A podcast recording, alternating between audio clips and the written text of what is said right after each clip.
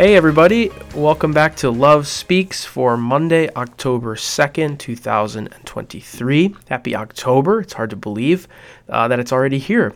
Yesterday, October 1st, was, of course, the beginning of the month, which is the month of the Holy Rosary. So remember to kind of cultivate or recultivate um, that devotion to uh, Our Lady through the Rosary this month. And the Rosary is a very powerful prayer described by so many saints and mystics as a true uh, weapon against the evil one and a really great way to combat the power uh, that temptation and sin have over us, especially in the moment. Maybe not praying a whole rosary, but certainly calling on Our Lady.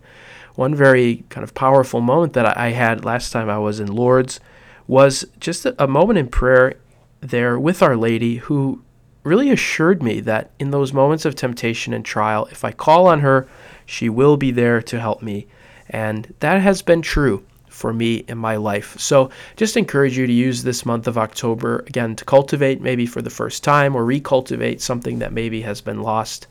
Um, one great way to do that would be to uh, subscribe on Instagram and YouTube to the channel Many Hail Marys at a Time.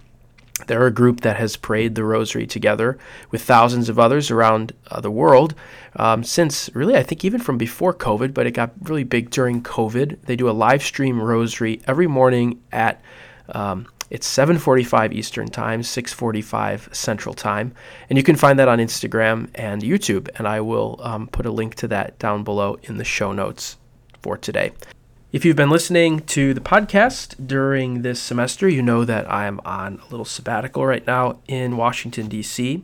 And I've been using this podcast as a way to do more of a long form um, discussion of the Sunday readings and uh, in place of the homily that I, am not giving because I'm out of the parish for the semester. Um, but today I, I want to do something different. Yesterday, October 1st, was the feast day of Saint Therese of Lisieux. And St. Therese is one of my all time favorite saints, and I know that she's beloved by many of you who listen to this podcast.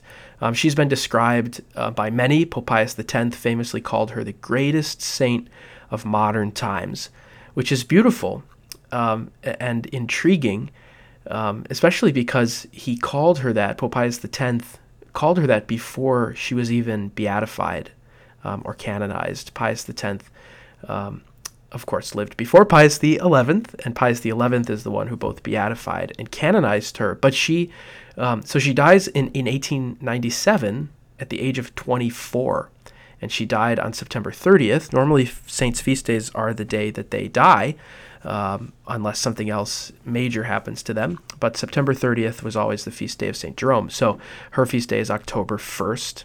She was born uh, in a town in northern France called Alençon in January, January 2nd, 1873. And she dies in the Carmel in Lisieux in September of 1897 at the age of 24. And she dies from tuberculosis, which was really a scourge um, on her life. She was born um, in um, a, a, kind of troubled state of health she was never really healthy her whole life. She was born very frail um, and lived that way. And so she was really afflicted by um, a lot of sickness throughout her life. And so, of course, it wasn't surprising that she would really be susceptible to something like tuberculosis, especially um, in the kind of sparse conditions that she was living in, that she adopted really for herself um, when she was living in the Carmel. Now, she was only 24 when she died, but she'd already been living in the monastery, in the Carmelite monastery, for several years. She wanted to enter um, when she was very young, 14 or 15 years old, and um, they told her, No, you're too young. And she was feisty. I think this is one reason why so many people love her. She was so feisty. And so she went with her dad to Rome, and this was at a time when that was sort of easy. And she met with the Pope. She met with the Pope, and she said, this monastery won't let me in and I want to go there, so let me go. you need to tell them you're the Pope, and you need to tell them uh, that they need to let me in. And the Pope said, like, what? Uh, who are you? Anyway, the Pope looked at her, Pope Leo XIII, and said, well, you will do what the superiors decide, and if it's God's will, you will enter. And then she was so unsatisfied with that answer that she just clung to his feet, and the guards had to carry her out of the room. But after their pilgrimage, she went back and she eventually entered uh, the convent at Saint uh, in Lisieux, and that's where she lived and where she died. Uh, many of her family members were familiar with that place. Um, both her sisters, Pauline and Celine, were sisters at the same Carmelite convent in Lisieux, and her other sister, Leonie, was a Visitine sister, a Visitadine sister in Caen. Um, and uh, little little Therese. And Marie, I think. Yeah, Marie, of course. Sorry. Her older sister, Marie, was a Carmelite in Lisieux as well. Okay, um, so we know a lot of things about St. Therese. She's known in popular piety for her little way, um, which she lays out in her very popular spiritual autobiography called Story of a Soul. Story of a Soul, not to be confused with Journal of a Soul, which is uh, Pope John XXIII's autobiography. But Story of a Soul records um, Therese's innermost thoughts. It's her spiritual diary, her spiritual account um, of her own kind of growth in her life, and especially details the way that she views the Lord and the way that she not just relates with him, but, but why she relates with him the way that she does. And she relates with him as someone who is both all, all powerful, of course, he's God, he's all knowing, he's just, but she relates with him as someone who is infinite in his mercy, infinite in his kindness, infinite in his compassion toward her, and as somebody who um, is reaching out to her in love. One of her very famous images is the elevator image.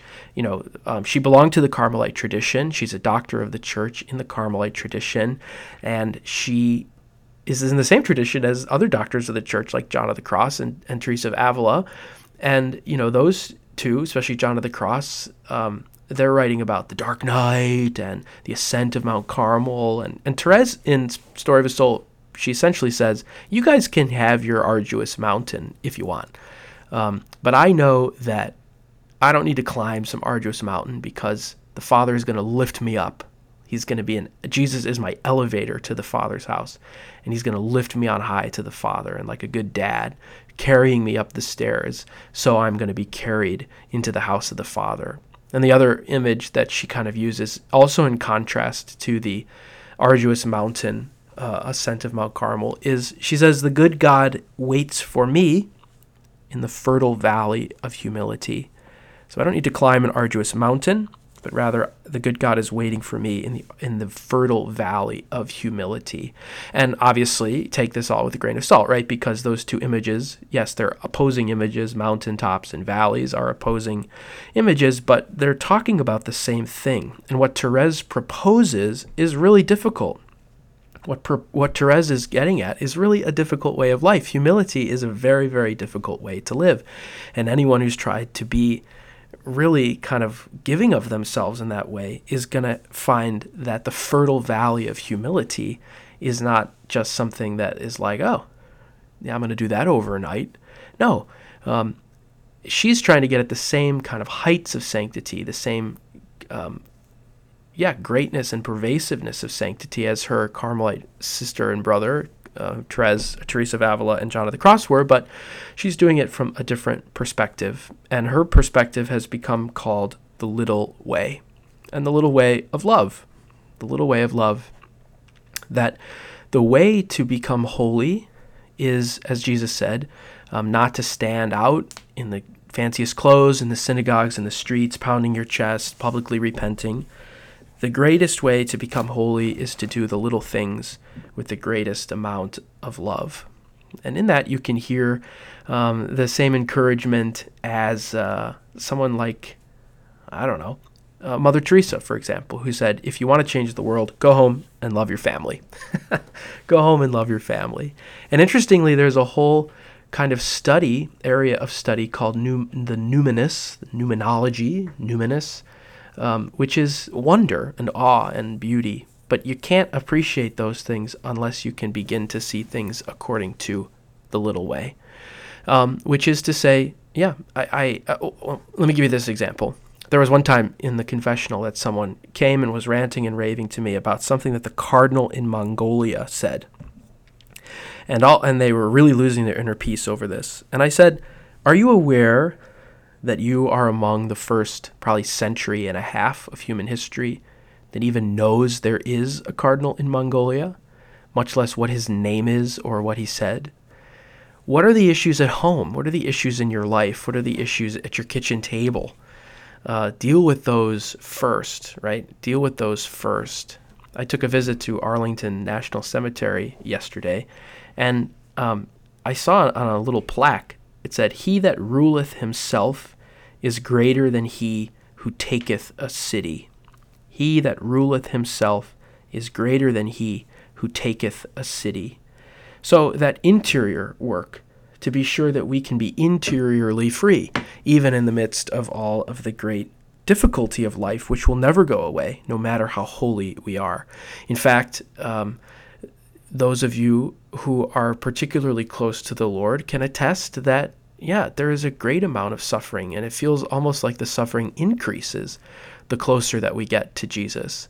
Um, Therese, Teresa of Avila said, you know, she, she had her community turn against her when she tried to reform it. She had great suffering and great difficulty. And she says, kind of sporadically, uh, spontaneously, I should say, she says, if this is how you treat your friends, God, then it's no wonder you have so few. it's no wonder you have so few. So Therese is really a model for us, and she models this not just with her words and what she writes, but in the way that she lives her life. And that is really um, a, a, way that the Christian testimony needs to be shared. That it's not that she wrote all this stuff and said, oh, now I, I wrote it, so I better live this way. It's that everything she wrote, everything she taught, everything she did um, was coming out of the pattern of her life that was already established in her. There's a lot of people who say, oh, the church rewards people with canonization when they do something great, almost like it's like a yeah a gold ribbon or a blue ribbon or gold star or something. Um, and, you know, I once heard a priest say, uh, St. Thomas Aquinas is not a saint because he wrote the Summa Theologica, but St. Thomas Aquinas wrote the Summa Theologica because he was a saint. And I think that is the crucial distinction. Therese did not um, become a saint because she wrote about this thing called the Little Way. She wrote about this little thing called the Little Way because she was a saint. And she really wanted um, to live a kind of martyrdom for the Lord, giving Him every single thing that she could, um, including her own life, you know, laying down her own earthly life in her struggle with tuberculosis, which she did with great dignity, um, even in the midst of, of just so much difficulty.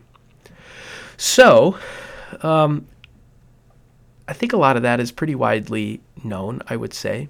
But I think something that's interesting that we can combine now, especially in this day and age, is a look at St. Therese in terms of, for maybe through the lens of mental health.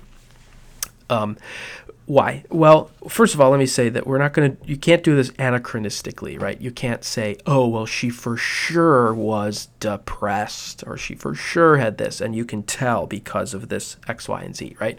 You don't want to, you don't want to apply our words and our way of understanding things. Um, or you don't want to do it in a way that removes the spiritual components altogether, but you also, I think, we find a lot of, of similarity with Saint Therese, and that's why so many people actually relate with her is because she writes about things in a way that, that you say, wait a minute, she's describing a situation of profound anxiety, um, and I have that too. She is describing something like separation anxiety, right? Her, um, her, she has so many losses. Several loved ones die. They they leave her kind of um, in these these dire emotional straits.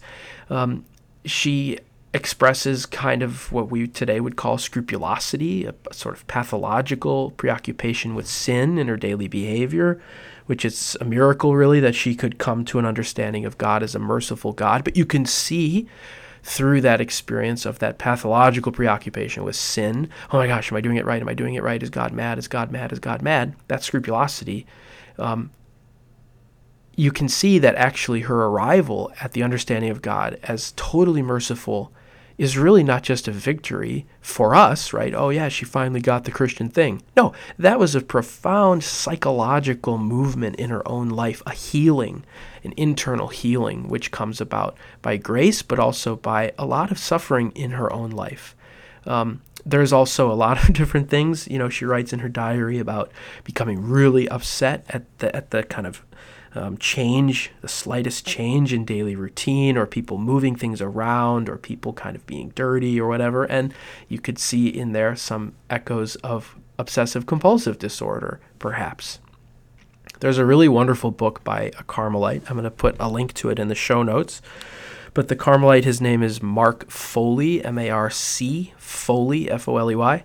And the book is called The Love That Keeps Us Sane the Love That Keeps Us Sane. It's a really short book, maybe 100 pages or so, but it's a beautiful, beautiful look. Marc Foley is also um, a clinical psychologist, and he really is just so reverent with St. Therese. He doesn't diagnose her, he doesn't do anything like that. He's so respectful of her and of, of all of us who experience some kind of mental anguish. But she is somebody who is really a great teacher for us in our times about um, the intersection between spirituality and psychology, and in fact, looking at the Christian proposal in terms of a relationship with God, the reality of prayer, the reality of the sacraments, as um, not the end all be all remedy for things, you know, for real psychological difficulty, but that um, a union with God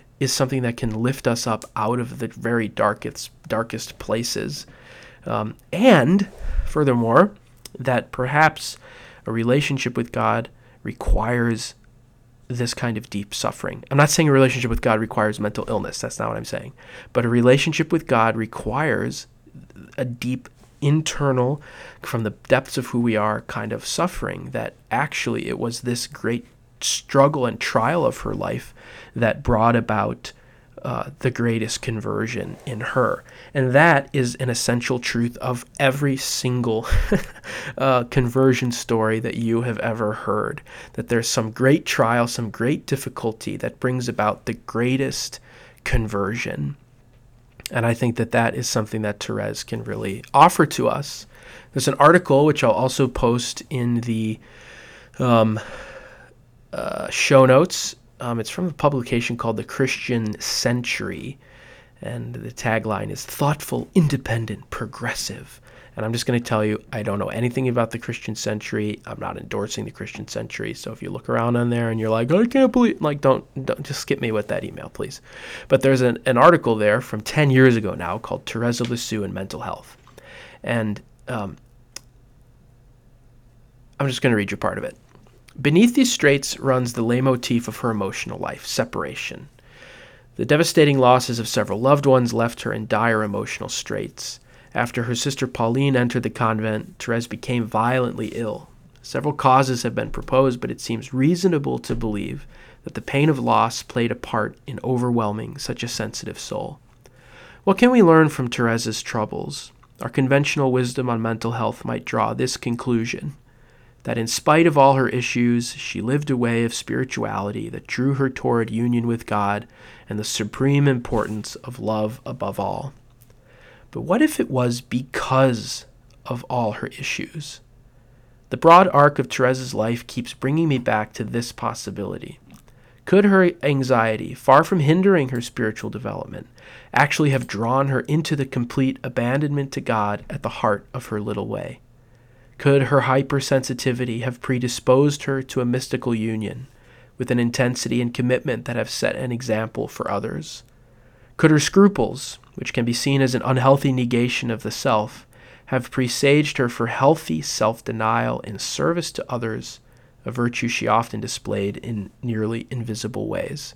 In short, could our weaknesses be the flip side of our strengths, the very traits that empower us to fulfill our potential as God's image bearers. I think that's beautiful. Could our weaknesses be the flip side of our strengths, the very traits that empower us to fulfill our potential as God's image bearers? It's interesting that if you listen to the testimonies of people who have been in a group like AA, Alcoholics Anonymous, or another kind of addiction group, or those who have done psychological treatment, almost all of them will say, at, at kind of nearing a, a place of great healing, they'll say, actually, it was alcoholism that was the greatest gift to me. And people will say, What? How can you say that? It caused so much suffering for you and for others. And they'll say, That's exactly the point. That's precisely the point because uh, uh, it was slamming headfirst into rock bottom that helped me to see exactly that the one, the only direction I could go was up, but it was this great gift because it woke me up from the stupor of my autopilot or from my sadness and grief and pain or whatever I was trying to medicate or mitigate with alcohol or with whatever, and opened me up to something greater than myself. And as I go, and this is this is scripture, right? As I go as I find the thing that's greater than myself, as I lower myself to that, I'm actually exalted. The least are the greatest, and the greatest are the least. And I, I just think that that's so beautiful. And you're not going to find that kind of reflection in St. Therese, right? That kind of vocabulary wasn't really part of 19th century French Catholicism. And in many ways, it's not really part of 2023 Catholicism, but that's, I guess, a different podcast altogether. Um, but if you read not just the writing of St. Therese in the story of a soul, but what I really want to propose to you today is the poetry of St. Therese. The poetry of St. Therese is so moving and gives such a beautiful glimpse into the state of her life, the state of her mind, and also um, the state of her heart. And she's someone who is able to say in the simplistic ways, but in flowery, beautiful ways, in ways that are not inaccessible, she's able to say uh, some of the deepest truths. Um, and she does it with the greatest imagery as well. She has one poem. Let me, let me try to find it here. I, am going to put a link to this in the show notes too, which is a beautiful little book, which is published um, by the uh, uh, oh, let me get there. Sorry. anyway, it's published by the Carmelites, uh, the Institute of Carmelite Studies in Washington, D.C. And uh, they're also publishing, they did publish a lot of good translations of the other Carmelite masters' texts. Um, complete text of John of the Cross is really good from them. But um, they published a book of Therese's poetry called, appropriately, The Poetry of St. Therese of Lisieux and their translation um, has not just the English but also the French, and it also has really good English commentary with it. So, if poetry interests you and Saint Therese interests you, then I would suggest looking up the poetry of Saint Therese of Lisieux, published by the Institute of Carmelite Studies. Um, in Washington, and I'll put a link to that in the show notes. But she has a poem, for example, called my desires near Jesus, hidden in his prison of love. And his prison of love, she says, is the tabernacle in the church. And she writes this beautiful reflection, a love poem almost, um, to the various items used at Mass. That's fascinating to me. Uh, little key, oh, I envy you. For each day you can open the prison of the Eucharist where the God of love resides. But oh, what a sweet miracle by just an effort of my faith, I can also open the tabernacle to hide near the divine King. She has, as she goes on, and she writes about the little sanctuary lamp. Being consumed near my God in the sanctuary, I would like to burn forever with mystery, like the lamp of the holy place. Oh, what happiness! I have flames within me, and each day I can win a great number of souls for Jesus, inflaming them with his love. It's beautiful. That's just creative. Okay, um, the poem, though, that I want to draw your attention to is the poem to the Sacred Heart of Jesus. And I'm going to link this separately um, in the show notes. So if you're watching or listening to this at home, um, pull it up. It's right there. Pull it up and um, read along with. It's kind of long, but I, I want to read it to you in its entirety. At the Holy Sepulchre, Mary Magdalene, searching for her Jesus, stooped down in tears. The angels wanted to console her sorrow, but nothing could calm her grief. Bright angels, it was not you whom this fervent soul came searching for. She wanted to see the Lord of the angels, to take him in her arms, and to carry him far away. Close by the tomb, the last one to stay, she had come well before dawn. Her God also came, veiling his light. Mary could not vanquish him in love. Showing her at first his blessed face, soon just one word sprang from his heart, whispering the sweet name of Mary. Jesus gave back her peace, her happiness. Oh my God, one day, like Mary Magdalene, I wanted to see you and come close to you. I looked down over the immense plain where I sought the Master and King, and I cried, seeing the pure wave, the starry azure, the flower and the bird. Bright nature, if I do not see God, you are nothing to me but a vast tomb. I need a heart burning with tenderness, who will be my support forever, who loves everything in me, even my weakness, and who never leaves me day or night. I could find no creature who could always love me and never die. I must have a God who takes on my nature and becomes my brother and is able to suffer. You heard me, only friend whom I love. To ravish my heart, you became man. You shed your blood. What a supreme mystery. And you still live for me on the altar.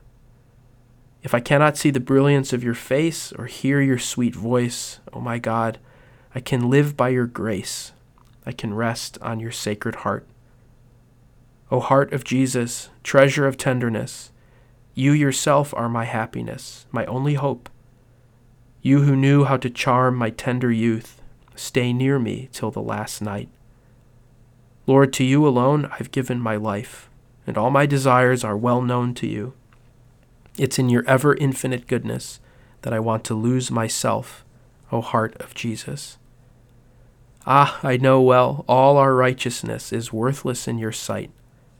To give value to my sacrifices, I want to cast them into your divine heart. You did not find your angels without blemish. In the midst of lightning, you gave your law. I hide myself in your sacred heart, Jesus. I do not fear, for my virtue is you. To be able to gaze on your glory, I know we have to pass through fire. So I, for my purgatory, choose your burning love, O heart of my God. On leaving this life, my exiled soul would like to make an act of pure love, and then flying away to heaven, its homeland, enter straight away into your heart. That's so beautiful. That's so beautiful. I hope that you can find this edifying as well, going back and reading it when you have some time. That beautiful image of purgatory that she gives us at the end. Purgatory, not a place of gratuitous suffering, but a place where we are wounded by love, the great fire through which we must pass in order to contemplate God's glory. She wants to, to experience that as swiftly as possible so that when she leaves this life, she can make an act of pure love. Um, and go right into the heart of Jesus. You notice so often in preaching or spiritual texts, there's a lot of us language. We, us, God loves us, God has come to save us, God is us, us, us, us, we, we, we, we, we. And that's fine. We experience this, and that's fine. You don't see that in this poem from Therese, and you're not going to find it in really any of her poems. You're going to find something that is so personal I need a heart burning with tenderness who will be my support forever, who loves everything in me, even my weakness, and who never leaves me day or night. That's so important to understand Therese. Therese knows that she's got issues because she's a human and she and we all have issues. She knows that she's weak. She's weak physically. She knows that her temperament is is sometimes off-putting. She knows that her life has been difficult. She misses her parents. She misses her siblings. She knows that she's not perfect and that she is a burden to others, as others are a burden to her. But she understands that there is one who loves all of this about her. And perhaps by giving that difficult part of herself over to him, she understands that she's more alive and not less. Who loves everything in me, even my weakness, who could always love me and never die. I must have a God who takes on my nature, becomes my brother. You heard me, only friend whom I love. To ravish my heart, you became man. She understands something extremely deep and extremely important. To ravish my heart, you became man. It's as if to Jesus, no one else exists except for Therese. And that's how Jesus loves us. Yes, he comes to love all of us, and he loves all of us first by loving each of us and connecting with us and showing us his light, his truth in the midst of the most profound suffering that we can possibly um, imagine. And I think it's really important that we begin to make that shift in our own spiritual life. To, yeah, we, we, we have to have the communal sense. We are a pilgrim people. We do belong to each other. Whatever you do for the least of these, you do to me, right? We, we, we love God. We love our neighbor. We have to be a part of the wider body of Christ. Of course, of course. But this kind of deep conversion that Therese proposes through her life, and the reason I think that she's so attractive to us is because she's able to come to this on such an internalized, deep, and individual level. We say, we, we read her words, we hear her, her witness, and we say, I want that, I want that, I want that. But then the question comes back to us Do you really? do you really? You know, the Lord is going to look at us as, as he looked at Therese and as he looked at the rich young man in the scriptures, and he's going to say, Go, sell everything that you have, sell everything that you have, and follow after me. And we have the choice. Do we follow like Therese all the way to Rome to beg the Pope himself that he might change the mind of our superior in some little town in France that the Pope has probably never even heard of at that point? Or do we act like the rich young man and we go away sad we go away sad. We make judgments about the Lord and his work, the goodness of the church, because of what the cardinal in Mongolia said in an interview to a news outlet, reporting in a context that doesn't concern me and that I don't understand at all. do we run after him in that way, as Therese did? Or do we just click on autopilot one more time and say, I'm going to keep doing this my own way? And we walk away sad. That's the proposal today that I want to just leave with you. And I think it's a really important one that each one of us has to consider, not just once, not just twice, but so many times throughout our lives. How do we answer the call? He's, he still is asking us to become holy. He's still asking us to be um, part of his life, to allow his mysteries to be relived once more through us. But it requires this deep internal, total conversion to him in a really beautiful and profound and individual way. So, anyway, St. Therese, we just ask for your prayers today. I hope that um, the work of St. Therese and the, the intercession of St. Therese is something that can be edifying for you in your life. Um, I found this prayer online on littleflower.org, uh, which I'll also link in the show notes. A lot of show notes today. Um, but I want to read it to you because I think that it's a really fitting way for us to, to kind of embrace the spirit of St. Therese and also um, uh, for us to, to say goodbye today. So, in the name of the Father, and of the Son, and of the Holy Spirit. Amen. Jesus, our brother, we need your healing touch. There are areas of our mind that are paralyzed or underdeveloped, that are plagued with fear, ignorance, and blindness, that are crippled in the darkness of poor self images, that expect disaster and defeat. We have a narrow mindedness that does not expand our vision or wisdom, attitudes of self reliance that do not let others touch or minister to us. We have a need to have the mental control of understanding which flees before mystery, a brain which does not balance information with the instincts of our hearts.